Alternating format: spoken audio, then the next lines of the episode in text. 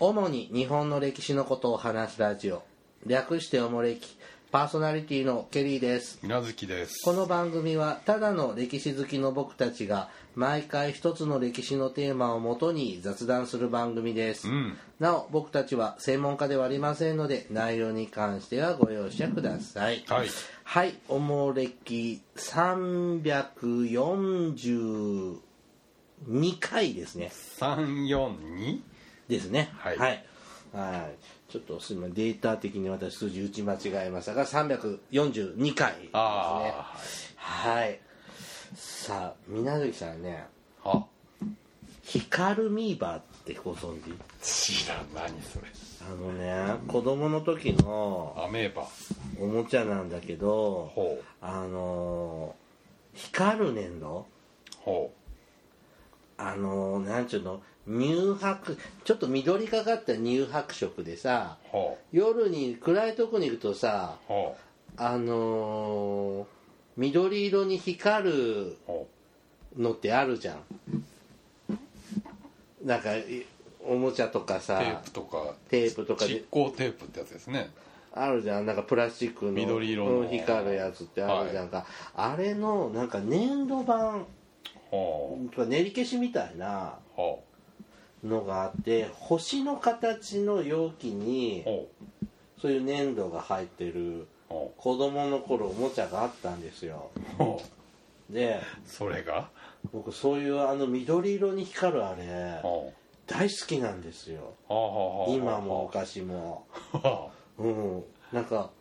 そういうのあると買っちゃう買っなんかなんちゅうの何色にするとかさはあ選ぶ時にそうなんかものによってはそういう傾向をするやつをう淡い黄緑みたいなねそうんあれってなんで光るんだろうねなんかそれこそ子供の頃はなんかあれは放射線だからあんまり触らない方がいいみたいなあそうなんことだを言われたけどいや本当は知らないよ今もあるじゃんね今もね暗闇とかに、うんね、非常口ので表示とかあれあれって何年経っても光り続けてるじゃんいやでもあれもなんかだんだん汗てくるでしょ本当僕が学生の時にゲーセンで撮ったうんそういう光るやつほうゴン太くんの形をしたうんあって今でも夜ポワーンって光ってるし蛍光灯のあのさ家のあー蛍光灯の紐のとこも糸のさ先っぽとかね、うんあれずっと光ってるじゃないあれほら蓄光テープとかでしょだから光を蓄えるから真っ暗のとこに入れっぱなしにしとくとだあんそだれんだはん暗くなるけどもああ光に当ててるとしばらく光ってるじゃないあれん何なんだろうねであれが好きでね昔からでその光るミーバーっていうのが知らんその粘土状ななのよはで子供の時それで遊んでそしたらその粘土の破片とかがねあはあはあはまあその今で遊んでるとカーペットとかに落ちてあはそしたら掃除機とかに吸えないじゃんあはでね母がいつも怒ってたんですよあはその、まあ、僕ら大人より先に寝ちゃうから知らないんだけどあう、んその今がその散らばったその光る粘土でほうなんかもう絨毯全部が光るんだああ夜やっぱり気持ち悪いんだってうんで見た何を言ってるんだろうと思ってでなんかの時に一回夜中起きて目が覚めて見に行ったらほ今が光っリビング光ってるんですよ 星のようにうああこういうものああこれこれこれこれこれ光るミーバー知らない大好きだったんですよあなたが子供の頃あっありましたよたへえ知らない初めて見たあそう水無月タウンには来なかったんだねいやまあ僕は貧乏人だったんでねうん光らないんだね光らないです よ人生ずっと光りませんよそう光るミーバーってやって気持ち悪いな今もないかなーって昔のおもちゃって気持ち悪いなあのスライムとか持ってたよああのバケツに入ったポリバケツに入ったのとかおさ友達は持ってたねうんうちにはなかったけどあそうなんだ油粘土しかなかった え紙粘土じゃなく油粘土あの油粘土もね粘土遊びしてましたけどねしたよねうんなんかねちょっとねなんかそれを思い出してね話やんいやちょっと昭和の話はちょっとあはいーよそでやれよじゃあ後でね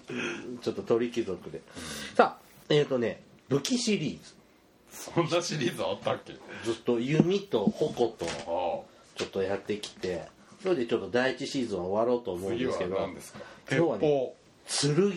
剣剣ですまた刀じゃなくて剣なんです剣ですなんだそれ、はいえー、と参考にさせていただいているのはですね「えー武器で読み解く日本史」山田勝さん監修作り事務ぞ作り事務所編著お PHP 文庫から、えー、と出ている本ですこれ元ネタにさせていただいておりますが今日は剣を紹介しますうんはいでまあ剣というのは斬撃や一つを目的とした接近専用の武器ですまあそうでしょうね、はいで剣とあ刀あうん何が違うんだいうんというと剣の刃ねうんあの触ると切れちゃう刃ねうん刃が両側についてる、まあ両刃、そうだよねうんで刀は刃が片側だけなんです片場んうんこれがまず大きな違いであとですね剣の方は基本的に刃物のとこがまっすぐうんなっているで刀は刀身が湾曲している、まあまあ必ずしも湾曲してないけどね、うん、ちょっとまあイメージとしては、まあ、ちょっとキュイってなって古る本時代の鉄塔なんていうのはまっすぐですけどねそうだね、まあ、基本的にはこういまあ、両刃か片刃かう、うんう、ん両刃が剣まあそうやねつくか切るかみたいに言いますよねうーんで、えっと、剣はですね弥生時代ですね、うん青銅製の銅剣が伝わりますうんで最初は輸入品を使っていましたが次第に国内で生産させされるようになります、うんで国産の材料で盛んに製造されるようになりましたで形状は、えー、と初期の剣は細身で鋭いうんがだんだん大型化していくそうですはいで銅剣青銅製の伝来からそれほど、えー、と間を空けずに鉄拳も伝わりますうんで鉄拳は実践的な武器として主流され主流になってきますはい銅剣は再使用のものになっていくそうですうんはいねだから弥生時代に剣というのが登場するんだよね日本ではそうですね、まあ、弥生文化弥生文化と一緒にねそういう金属器の文化が入ってきますから鉄も銅もほぼあまり差がなく、基本的にほぼ両方両方同時期にうん入ってくるんで日本は青銅器時代と鉄器時代って特に分けない分けないので外来の文化じゃないですかうん金属器って別にその縄文人が工夫して作り出したわけじゃないんでないねもう要するに大陸ですでにその技術を持った人が入ってくるんでほぼ同じ時期なるほどでだ実用品は鉄で、世界史で習うと青銅器時代ってまあ、のが普通しばらはくあねっそのて、段階で踏んで鉄器時代を石器それは時代から青銅器時代があなんだっけ旧石器新石器をなんか、弥生と縄文と弥生に当てはめるみたいな感覚なかったっけ縄文時代以降がまあいわゆる新石器新で石器でそれ以外が旧石器時代惰性石器を使うのが旧石器っていうなんかあってこの青銅器鉄器時代は別に縄文弥生って当てはめないんだいや弥生時代でしょ全部どっちも金日本属器はは弥生以降に入ってくるんであーまあ要するに弥生文化って人基本的には稲作とそのでも世界史じゃ金属器青銅器と鉄器って別々のじ別っていうまかあ、それは段階を踏んでるとこはねうん日本に入ってな日本はもう出来上がっちまってるから出来上がって両方持ってる人が来たんでうん日本の独自に発展したわけじゃないはい、まあ要は銅より鉄の剣の方がそれは実用品としたら鉄の方がいいんでなので鉄を手に入れるために弥生時代の日本人はいろいろ頑張りますうんで当時の小国家の指導者にとって最新の鉄製武器を手に入れることは死活問題、うんまあ、強い国として防御うん攻撃ね大事ですのでなので当時はですね完成品の輸入うんとあと鉄素材を輸入してそれを叩いて加工する鍛造をするかうんということですねで、えっと国内で本格的な製鉄が始まるのが5世紀前後うんですので、えっとまあ、それまでは結構輸入品を基本朝鮮半島からね輸入品ですねでそれが弁弁信うんなんだっけ弁官新官ってまあうん一番このバカもそうバ和カ漢弁官新官ってねで三冠です朝鮮半島の要するにまあ一番下の地域ですね昔のね、あれ大砲軍は大北軍は今の平壌とかかなり北の北朝鮮あれはラ朝鮮北部ってほら中国が支配してたでしょ高句麗のあたりがそうそうそうそう落老軍が独立して高句麗になるから大砲軍は大北軍もまあ似たような地域ですあーね要するに中国の支配下にあった朝鮮半島北部うんはいでその昔の弁信といううん地域でいいのこれそうやねち朝鮮半島の朝鮮ね半島の先っぽに、えっと和人が、うんえっと鉄製武器を求めに行っているうん大陸の記録に残ってんだって、うん和和国から和の国から、えっと買い付けに来てるっていうのはうんで今のこれ長崎県壱岐市息に1世紀頃のうん中国の通貨とほう板状の鉄が見つかっているそうですたタガネってやつか違うえ鉄こう鉄の鉄板手っていうこういうまあ本当インインゴットみたいな薄っぺら塊いでしそょうそうでしょうんまあ、それを叩いてそうそうそうっていう、原ま料あ、素材素材だようね、んが 1, 世紀1世紀っていうと弥生時代いやいやいや西暦数十年ってとこだよね、の壱岐壱岐市今壱岐の国うんで、島ですね、うんうんに通貨も出てくるんだ中国の貨幣とか、うんこっから弥生時代は大陸から積極的に鉄を輸入していたことが分かりますで鉄を買うために、うんまあ、お当時の日本なんてお金なんてないわけじゃんうんなのでどうしてたかというと輸出品で物々交換 は輸出品は奴隷じゃなかったかと考えられていますあああそうなのうんでえっ、と西暦107年うん和の国王を水晶って人、はいこんな人いんのうん五感女島遺伝の有名な技術技術じゃないですか五冠の皇帝にうん160人の奴隷を献上したそうですうんで3世紀うんには卑弥呼が、うん邪馬台国の卑弥呼が男4人女6人をうんでその次の伊予うんが男女30人を奴隷として送り込んでいるうんので、まあ、こういうので物々交換をしていたんじゃないか輸出品とどれぐらいここ例えばこれ水晶さんって160人日本人を中国に送り込むわけでしょまあ捕虜でしょうな多分戦争で捕まえた敵兵とかをあそういうこと、奴隷狩りみたいなことはましあまあね猿の惑星じゃあるまいしね、どれぐらい鉄もらえるんだろうねこんだけ献上した ら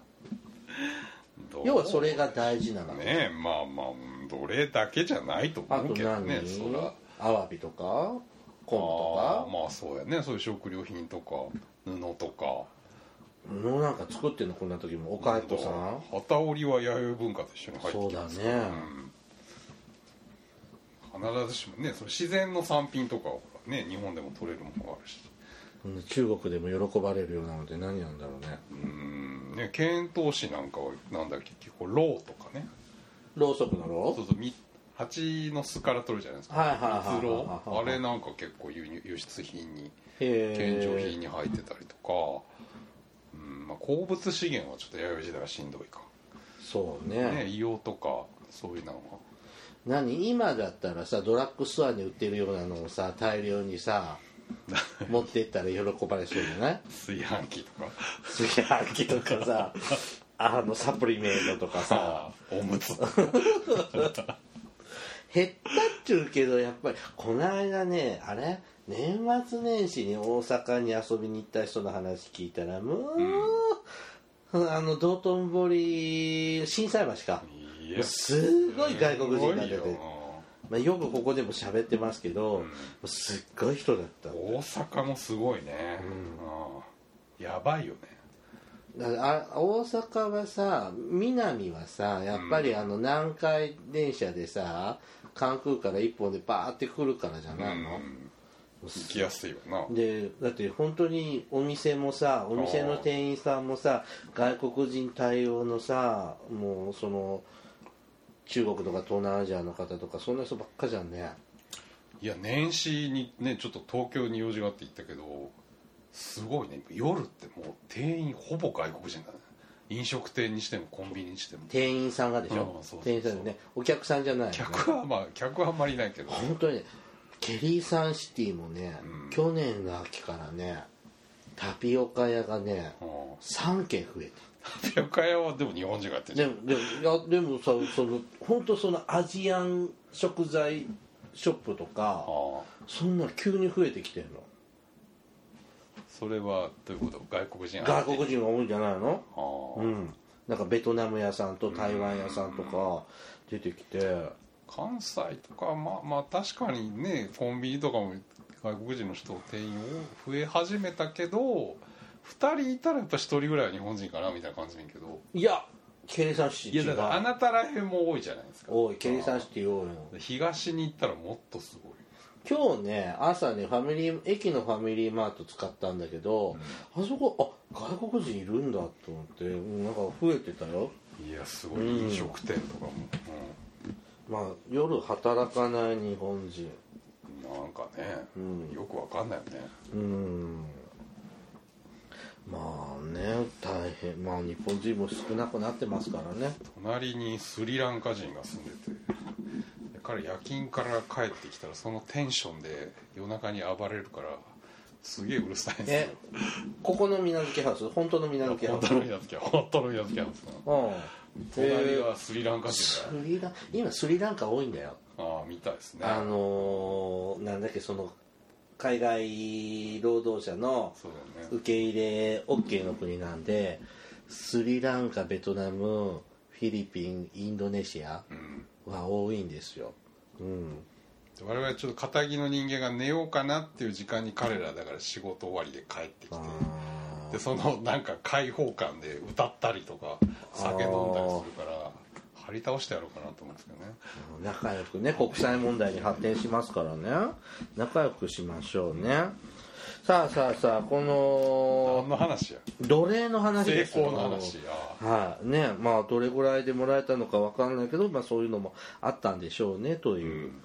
ところですねでえーっと古代出雲王国うん古代出雲に強い勢力国家が勢力的な強い国があったんですねでしょえー弥生時代から古墳時代にかけて出雲を中心とした地域で技術の進んだ金属製武器を大量に保有する勢力だったそうですうん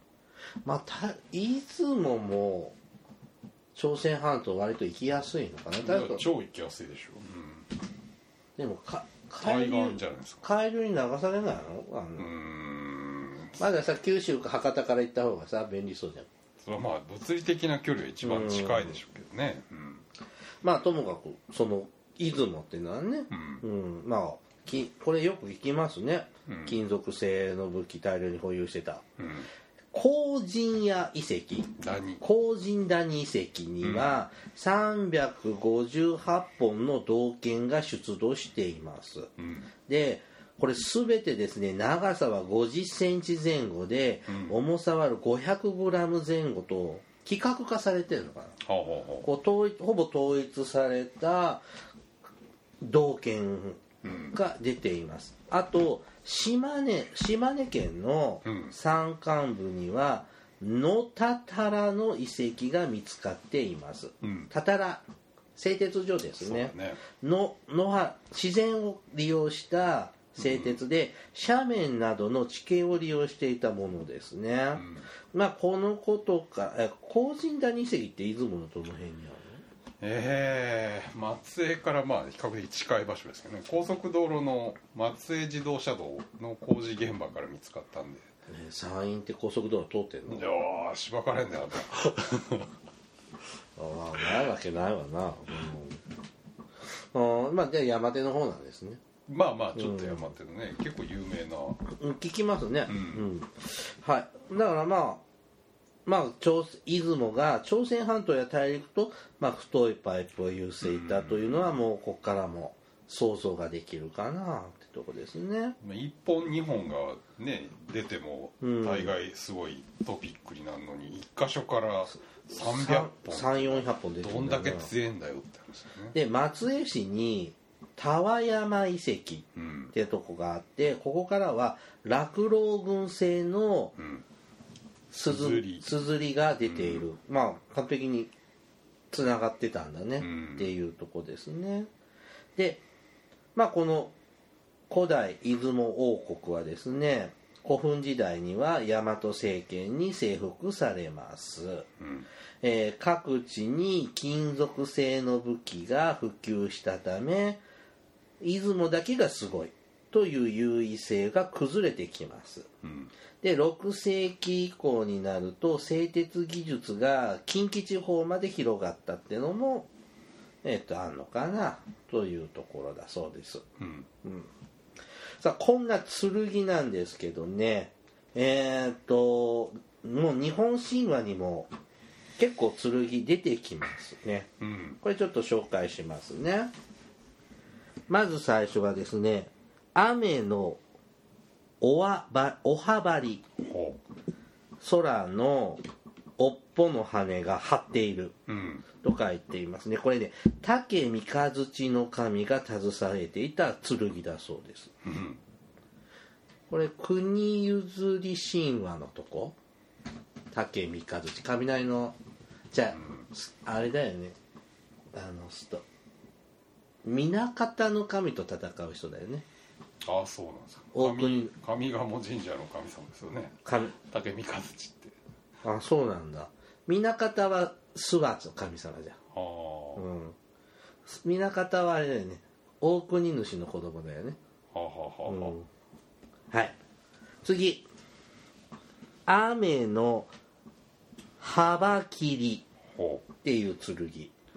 これスサノオが大和のオロチを退治するときに使った剣だそうですうああやっつけた方ねやっつけるときにやっつけるときに使った剣でヤマタノオロチの死体から出てきたのが雨の村雲の剣尾っぽを切ったらってやつですねうん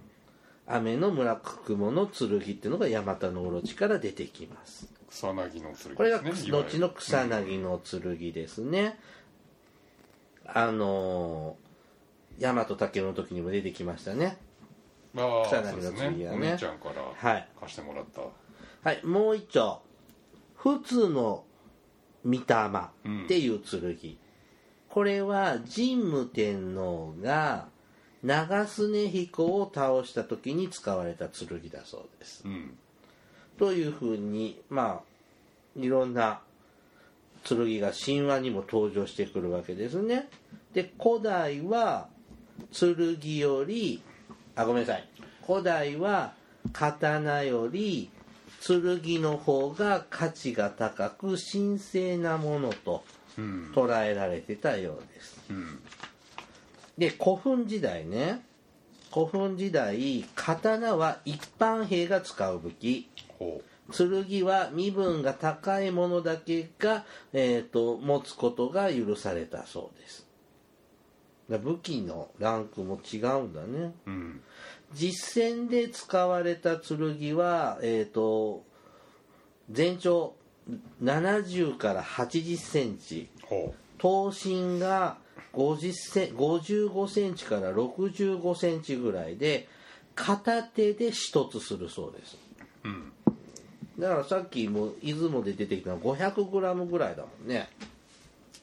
どれぐらいだろうでペットボトル 500ml のペットボトルを振り回すようなまあ銅と鉄だから材質が違うから、あーうん重あさそうかは何とも言えないけどうんまあ、そんな感じなのかな、え古墳時代中期以降は次第に片場のうん太刀が主流になってきますうん太刀うん太い太い刀ね刀はい片刃ですねうん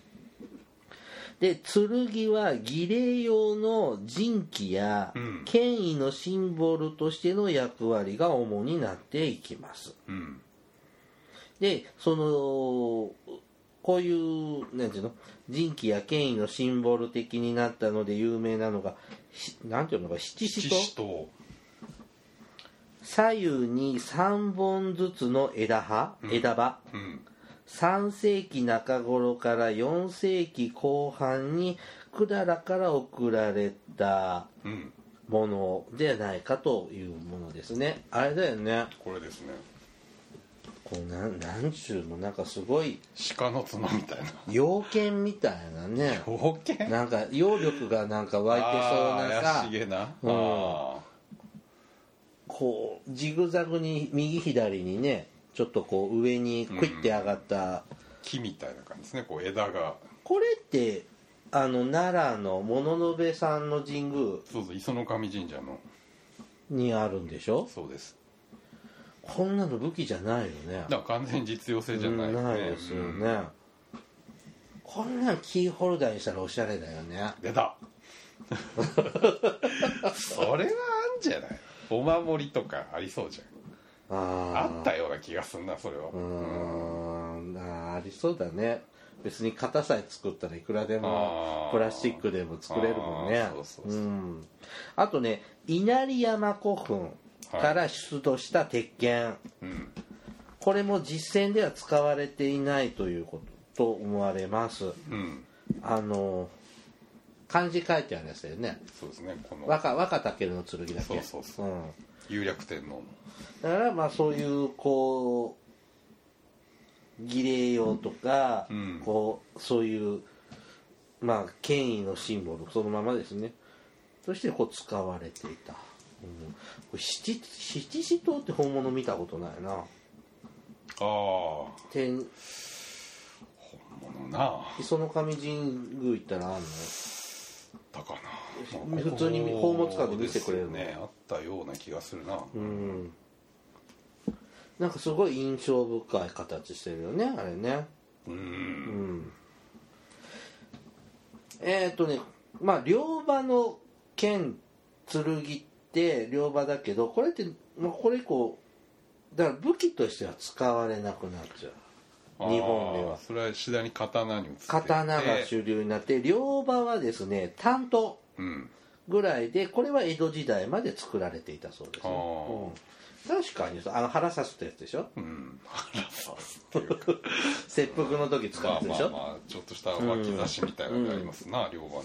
のやつってでやっぱ刀が主流になるようんで太刀っていうのはまた刀とは違ういやうんなんかまあこしらえの違いでしょああパターンが違うんだね、でまあ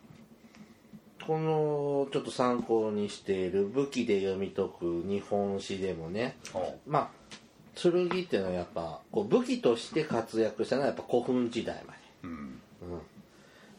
ででまあこの後は今度は刀ですねうんうん特に平安時代以降から刀が主流にうん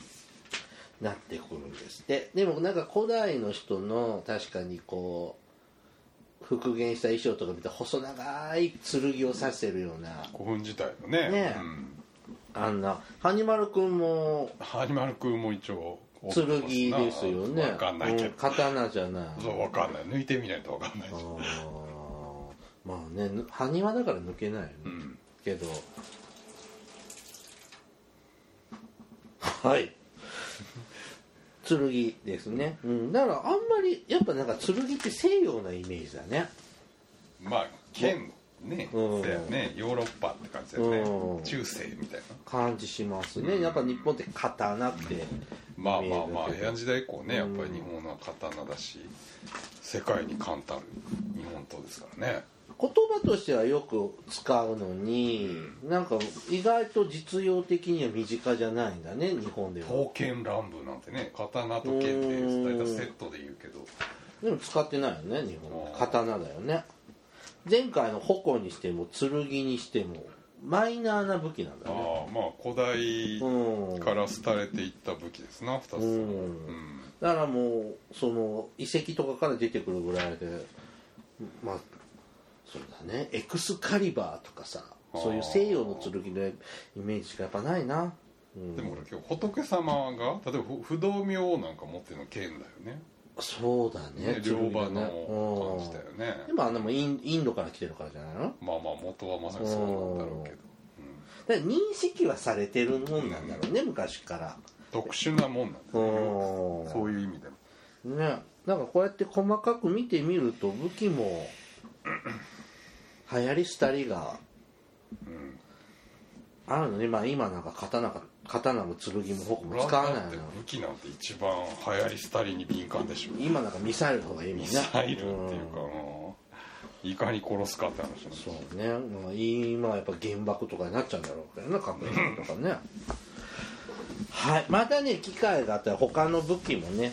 ちょっとその本には原爆とか載ってんですか載ってますあそうなんだちなみにねこの本ねえっ、と弓矛剣を紹介したんだけどあえっ、となぎなたとか槍刀ああ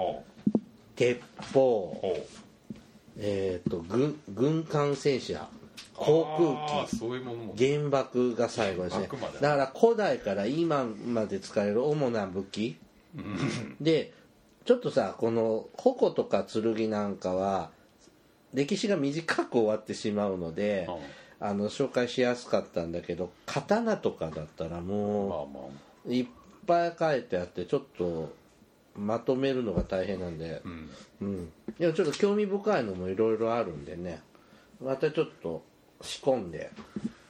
紹介できたらと思いますはいはいではねお便りいきましょううん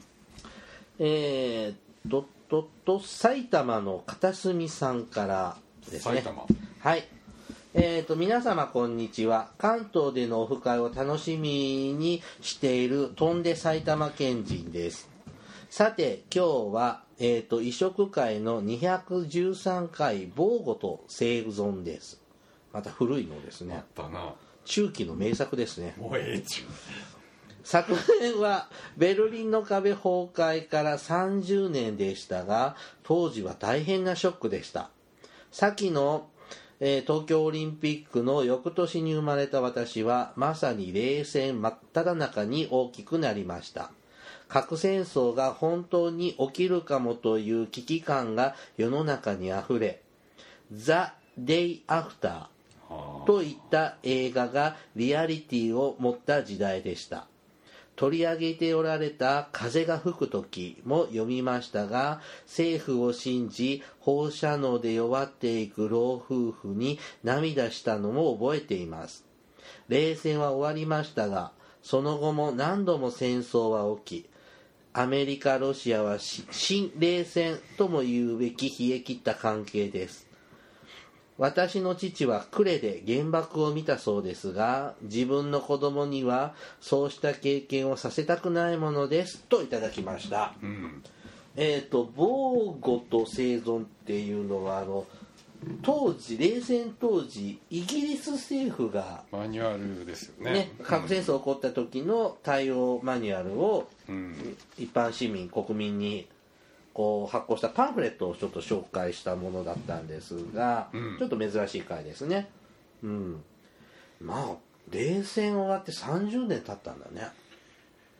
そうやねうん覚えてますベルリンの壁崩壊はああまああれは確かにねあのうつるはしでう出んる叩き割ってるのとかあんなの壊れないと思ってたもんあーだってあああいうさベルリンの壁を越えあてー東から西にうん東ドイツから西ドイツに行こうとしたら射殺されるとかさそそうそうそうんなんだから絶対そんなことってされないできないもんだと思う、うん思ってそういうふうに習ったしだからねあの壊されるって確かにあのルーマニアだっけチャウセスク政権のあああの射殺、ね処刑されてましたね、うんあの結構インパクトあったよまあ何かが起きる時ってなそんなもんなんでしょうね絶対にうん起きっこないことが突然ああやって起きるんでしょうな本当にねまあこれ昔喋ったけどね僕もやっぱ核戦争って起あーこるんだと思ってたしねまああの頃は確かにねそれこそさっきおっしゃったように映画とかああいうなんでうんあたかも明日起きるんじゃないかみたいなのがあったよね本当その原爆の勉強した時はさもう怖くて夜眠れなかったからあーそうそうね結構どぎついのね見せられたよねうんまあトラウマとまでは言わないけどの記憶残ってるもんね今ダメでしょ多ダメだって裸足の弦がダメだ分もんねねえうんでも当時はのほほんと知ってられないまだ時代の僕まあまあまあまはあ最後の世代だろうけどね確かうにんだって本当はもう 1990X X 年に地球は過去の炎に包まれて、うん僕たちはこう「百歩」っていうモヒカンの人たちに追われながあらー追われて「ごめんなさい」とかって言いながら救世主が来るの来るのを待ってんだよね待ちわびてるんだうあん、海は枯れちゃうんだから食料奪われて 安咲きにされってて思ってたのにねあの世紀末的な話ねまあそれはないけどでもさうん今もほらアメリカさんってさなんか中イイイランだっけイラクだっけ今ああそれこそねイランの時にはうん第三次世界大戦かみたいな話になりましたけやど、ね、めてほしいねましてや我々がねいる東アジアなんていうのは中国北朝鮮とアメリカ日本とかも今後わかんないですよわかんないんだよねそれこそベルリンの壁じゃないけどある日突然韓国と北朝鮮が一個になっちゃうかもしれないし海のカーテンが敷かれるかもわかんないまあよねなん鉄かのカーテンねなそらうねどっちがどうなるのかわわかかんんないなけいけどね確かにねわかんないよね、まあ、景気が悪いの続くとねど日本が日本なんかなんかそんなになっちゃうんじゃないうんなんかどっかがもうなんか平和でねあってほしいねこうやってのんびりポッドキャスト景気良のくなんのかなポッドキャストが聞けるねオリンピックでいやよくなんないでしょなんないのえ だってもう当然してんもんねもう建設ラッシュも終わったじゃ終わったんだんで次はほら万博が万博でしょ IR でもさオリンピックほど大規模じゃないよね万博ってうーんどうなんでしょうね進んでるんですか関西万博まだ作ってないのまだうん具体的な動きってのはあんまり見えないねだってそれがないとそうしたら12年ぐらいで突貫工事で会場作るんでしょ東京なんか街作り変えたもんね結構オリンピックでオリンピックで、あーうんやっぱまあまああれは確かにねねパラリンピックやるでしょあっちの影響が僕大きいと思うのあね、あうん、そのバリアフリー化工事とかで、うん結構メインに関わるとこは結構作り直さないといけないから、まあね、こうインフラの整備ってまあやっぱりこういうきっかけがなういんっていそうなののはそうだけど、ねうん、それ終わったらこうもうリニア新幹線開通ぐらいしか大きなイベントもうないじゃ ん、それ名古屋の話でしょ、うん、関西西日関本に関係ない関し係ないですねでもそうすると東京大阪名古屋でうんまあでもねあの本当に申し訳ないんだけど、うんケリーさんは割と不景気な方が商売繁盛なんであああのとんでもねえ野郎だな だから袋叩きにしてやろうかなあのガクンって落ちる大世界恐慌みたいにガクンって落ちるとちょっと痛めだけどまあ、そこそこ悪くなるのは程よい不景気が、うん嫌なあやつだの慢性的にこうあ悪い方がちょっと、若干デフレぐらいが、うん帝国じゃないですかうん、もこの10年ぐらいああでも本当リーマンショックの時も結構あありがたいこと多かったですのでもう一回来ないかなとはーいねやしくも思っておりますえ勘弁してほしいわはい、 はい、続いて今日最後のお便りねはいあずささんからいただきましたあずさはい、ケリーさん、みなずきさん、海坊主さん、明けましておめでとうございます。今年も楽しい配信よろしくお願いします。さて、先日ですが、国立博物館で開催されている、えーミイラ、永遠の命を求めてを見に行ってきました。南北アメリカ、古代エジプト、ヨーロッパなどエリアごとにミイラが紹介されていましたが、中でも興味深かったのが日本のミイラです。元草なんでな本草学者本本草学者のミイラは学問的な探求心で自らミイラとなった唯一の日本人でへ1832年に没する際後世に機会があれば遺体を掘り出してみよと残し1953年に子孫立ち会いのもと発掘したミイラが展示されていましたかなりはっきりお顔が分かり驚きですおもれきでもぜひ、えー日本のミイラに関する話題を取り上げてくださると嬉しいです前から見に行きたいと思っていた福島県に鎮座されている即身仏も出張でこのミイラ展にいらしていたので拝むことができましたといただきました、ミイラって見たことあるえいやーうんとでど展示でうんああまあなんか南米のやつとか見たななんか カッパのミイラと かカッパのミイラは作り物でしょあ人魚のミイラ 人形のミイラもなんか作ったやつでしょどうあんのかなミイラってでもボストン美術館行った時あれミイラ見たいたのかな覚えてないななんか一時あったじゃん中国のどっかローランかどっかで見つかったはあ少女のなんとかの美少女とかってあー綺麗なやつとあかーねあとなんだヨーロッパのほら氷河の氷河の中のねあのね石人とかねあミイラね日本にもいるのは聞いた即身仏であでーこれは有名なの福島なのーまあ何体か残ってますよね東北のあの有名ですねああれ中尊寺とかにいなかったっけ中尊寺はあれでしょ3代が奥州藤原氏の3人の遺体がまだ下に埋まっててそれはミイラになってるんミじイゃラないのなんだっけなんか一回掘ったらミイラ化してたんだっけかなうん、なんか、なんかそれで展示されたかなんかに、あなんか見た聞いたことあるんですけどこれね見に行きたいなって思ったこれもね東京で終わりなのミイラ展って全国回らないのーわからん回るんじゃないのあ見たいのミイラ見たミイラ見たい意味いだがってミイラってミイラ男しか見ないじゃんミイラ男って何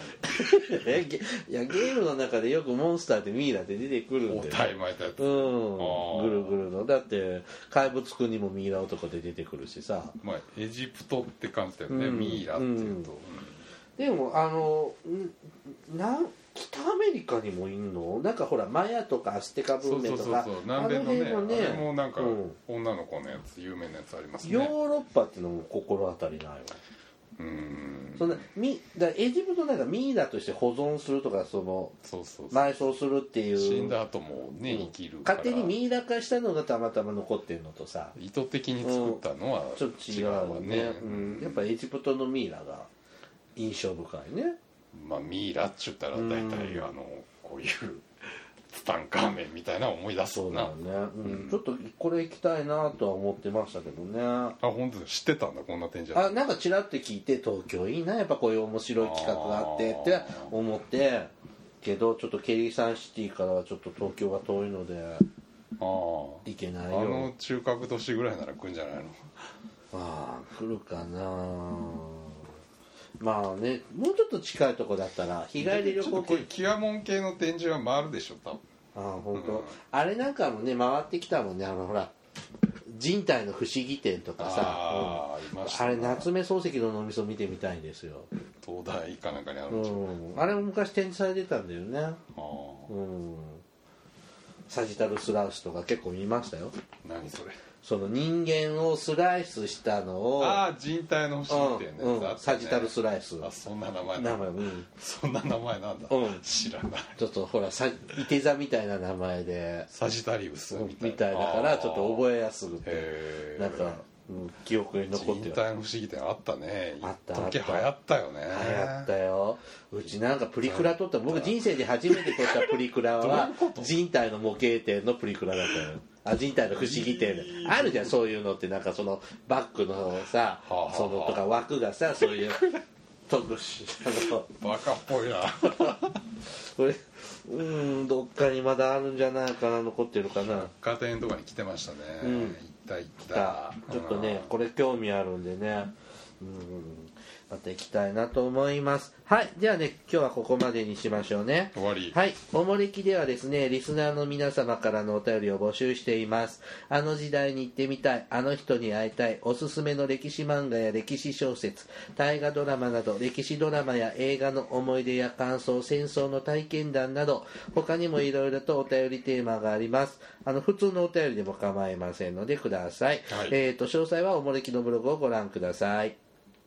番組へのお便りは E メールまたは Twitter のダイレクトメールでお送りくださいメールアドレスはおもれき2013アットマーク Gmail.com ツイッターはひらがなでおもれきと検索してください、はいではまたポッドキャストでお会いしましょうさようならさよなら